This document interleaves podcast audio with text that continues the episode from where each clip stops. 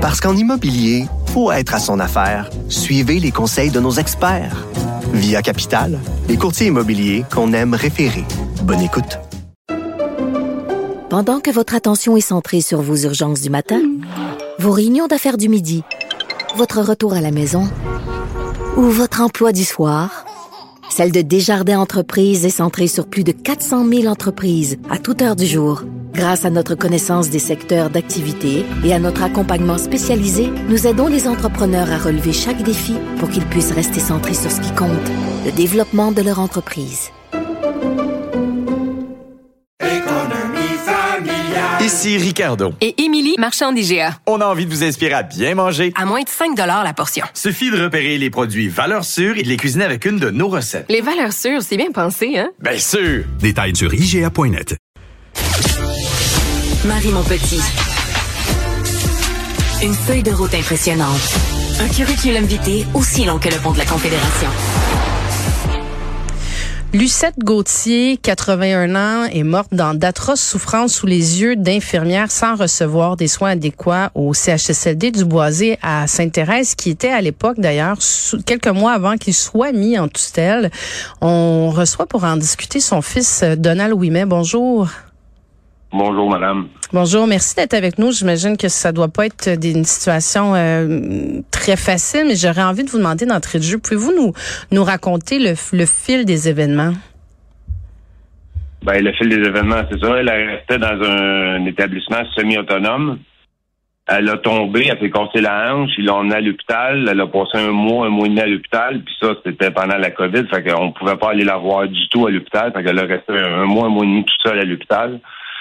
Après, ils l'ont envoyé dans un centre de ben, pour réhabiliter, pour pouvoir marcher et tout.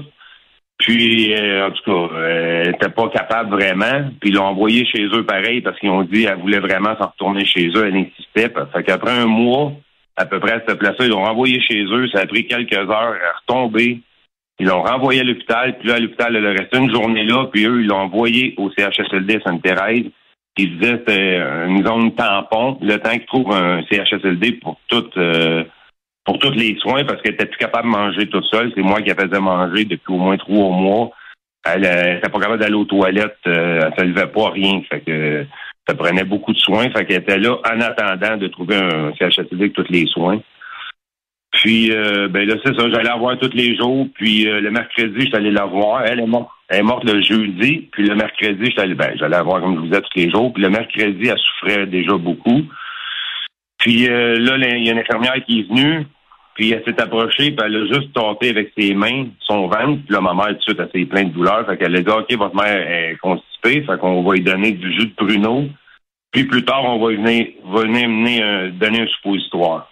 Fait que là, j'ai resté avec toute la journée encore. Là, ils ont donné le suppositoire. C'est moi qui ai donné le jus de. Puis j'ai resté jusqu'à temps qu'elle puisse s'endormir.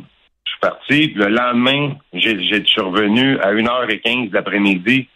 Puis là, elle était dans une grosse souffrance. Les yeux fermés, puis elle se bougeait la tête de gauche à droite, puis elle disait mal, mal, mal, mal. Puis euh, là, c'est là que j'ai fait venir l'infirmière. puis là, l'infirmière, elle, a rentré dans la chambre, elle a resté sur le bord de la porte, loin, loin du lit à ma mère. Puis là, j'ai dit, ma mère, elle souffre, euh, qu'est-ce qui se passe? Puis là, la première, je vais mentionner toute ma vie, la première phrase qu'elle me dit, elle dit, ben monsieur, votre mère, elle a 81 ans, elle souffre de démence. Dans ce temps-là, ils tombent en enfance, puis deviennent bien manipulateurs. fait que là, j'ai dit, ben, souffrance qu'elle est, je pense pas qu'elle pense à manipuler, mais c'est vous la professionnelle, c'est vous qui savez ça. Puis euh, ça, ça était, était agressive, là. Euh, je la dérangeais. Les... Elle me parlait comme on, on chicane un enfant, là. Les, deux mains sur les hanches, là, puis elle me regardait vraiment agressif. Puis là, elle a dit, voulez-vous qu'on l'envoie à l'hôpital? Là, j'ai dit, mais madame, je dis, je sais pas, c'est pas la famille qui décide ça. On est bien trop émotionnel pour ça. C'est sûr qu'on va dire oui pour rien. Je veux pas déranger.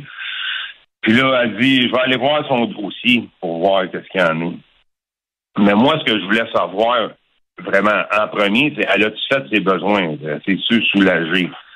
Puis comme elle s'en allait, j'ai dit, Madame, je peux te savoir? Puis elle m'a coupé la parole avec l'index d'un pour en disant une minute. Puis elle a parlé encore plus fort en disant, je m'en vais voir son dossier.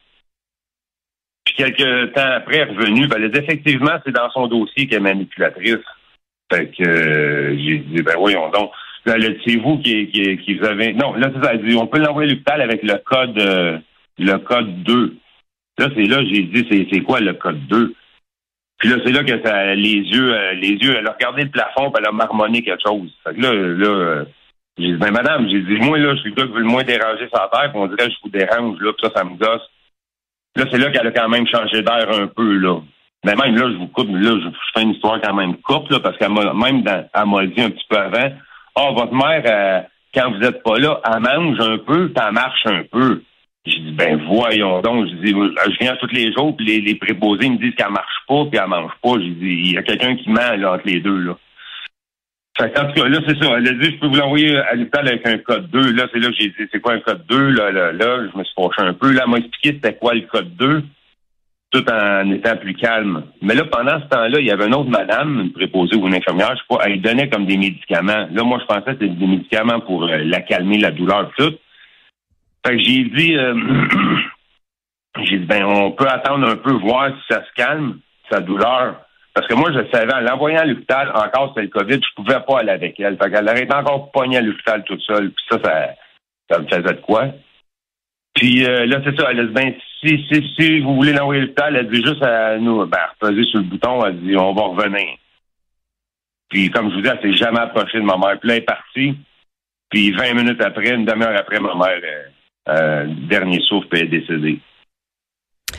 Ben, vous dites, Monsieur Ouimet, là, vous lui avez répondu, ah, c'est vous la professionnelle, mais c'est quand même vous, c'est vous son fils. Quand vous regardez votre mère, les yeux dans les yeux, même si elle a un, un, un, trouble neurocognitif, il y a quelque part, vous, vous le saviez, vous sentiez qu'elle était pas dans son état normal, vous le sentiez qu'elle souffrait, qu'elle souffrait. Comment, comment on, on, on sent de se faire traité comme ça, comme proche aidant, comme fils. On n'arrête pas de dire le réseau de la santé, il faut qu'il accueille euh, les proches aidants. Puis là, les gens vont jamais visiter leurs euh, leurs leurs parents, leurs aînés qui sont en CHSLD. Euh, c'est sûr qu'avec une attitude comme ça, j'imagine vous vous êtes pas senti très accueilli non plus là. Ben du tout là, je la dérangeais, je voyais je la dérangeais. Puis moi, je me dis, madame là, il y a des préposés qui me remerciaient d'être là tous les jours. Ils me le disaient justement. Il n'y a pas beaucoup de monde qui vient. Puis moi, quand j'allais la voir, c'était pas une heure. C'était minimum trois puis quatre heures que je passais avec elle. Puis ça vous, qu'est-ce qui est vraiment. Je m'excuse parce que les émotions remontent. Qu'est-ce qui est vraiment fâchant, c'est que nous, comme, euh, proches aidants, on n'a aucune formation. On n'a aucune formation. On fait du mieux qu'on peut. Puis quand ça dépasse, nos compétences, on les envoie des places qu'on pense qu'ils sont spécialisés puis tout. Puis il arrive une chose comme ça, c'est vraiment c'est incompréhensible. Est-ce que j'imagine que ça vient ébranler aussi votre votre confiance dans le dans le réseau de la santé puis j'entends bien là, ce que vous dites là vous aviez confié votre mère dans le fond à un, réseau auquel on s'attend à ce qu'ils en prennent soin puis finalement elle a non seulement on n'en a pas pris soin mais elle est décédée parce qu'on n'a pas pris soin d'elle. C'est ça, t'as pas supposé de mourir cette journée-là. C'est ce que le coroner m'a dit. Puis comment on fait comment on fait son deuil dans ce contexte-là? Ouf. Euh, j'essaie du mieux que je peux, mais mais c'est ça, on dort pas, puis euh, tu sais, je, moi j'ai tout ça pour ma mère. Puis là, à la fin, sais, je me dis, c'est une ma faute, même s'ils m'ont tout dit, comme la directrice de l'établissement m'a dit, monsieur, c'est jamais la famille qui décide ça. La coroner, elle m'a dit la même chose. C'est jamais la famille qui va décider si on envoie un proche à l'hôpital ou pas dans ces, dans ces occasions-là, comme dans un CHSLD. Hmm.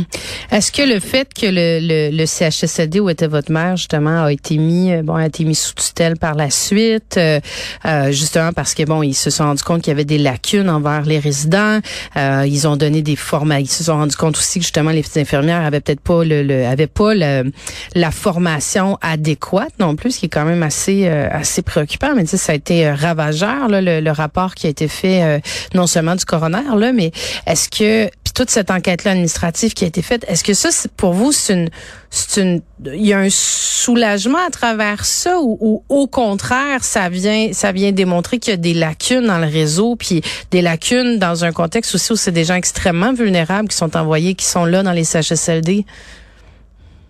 Oui, ben, comme la coroner m'a dit, j'avais un bon dossier pour les poursuivre, mais je me disais, je sais pas là si je devrais les poursuivre ou pas. Mais quand elle m'a dit ça a été mentutelle, Puis elle dit, euh, ça va, c'est pour vraiment prévenir des cas comme ça. Puis là, ben, quand j'ai vu il y a deux semaines qu'une autre madame qui était morte, euh, là, c'est pour ça que j'ai, décidé de comme de rentrer en communication avec vous autres. Là, je, pense, je pensais que ça, ça aurait comme rétabli la situation, mais on dirait que non. Hmm. Puis est-ce que vous savez justement si les infirmières euh, qui ont qui ont qui- avec lesquelles vous avez été en interaction entre autres là, puis qui étaient auprès de votre mère qui n'ont pas prodigué les, les soins dont elle aurait dû avoir, est-ce qu'il y a eu des sanctions disciplinaires? Ben moi, là, j'avais fait moi, le lendemain, j'ai appelé la, la- directrice de l'établissement, j'ai parlé avec, j'ai tout raconté l'histoire. Elle a dit, monsieur, vous me jetez à terre. Elle dit, j'ai jamais entendu une histoire comme ça. Elle dit, on va y faire un meeting à, à cette, cette infirmière-là. Puis elle dit, je vais vous rappeler pour vous donner un suivi. Puis elle m'a rappelé la semaine après. Puis elle dit, monsieur, elle dit, elle a tout affirmé ce que vous m'avez dit. Puis elle dit, on l'a envoyé, on, on l'a envoyé en congé de, en congé de maladie. Fait que c'est une punition, ça? C'est-tu pas une punition? Je sais pas. Puis vous avez est-ce que vous avez été en contact? Parce qu'il y a eu d'autres cas aussi de négligence malheureusement dans ce CHSLD là. Est-ce que les familles vous vous êtes parlé entre vous? Non, Vous n'avez pas eu cette occasion là. Non, non. Bon, Donald Ouimet, je, je vous remercie d'avoir pris le temps de, de venir vous me de venir à notre micro, de venir me parler. Je vous souhaite euh, ben, beaucoup de beaucoup beaucoup de de- d'apaisement peut-être dans le dans le deuil que vous êtes en train de faire. Ben, merci à vous de l'écoute puis euh, d'aider les familles comme moi. Merci beaucoup.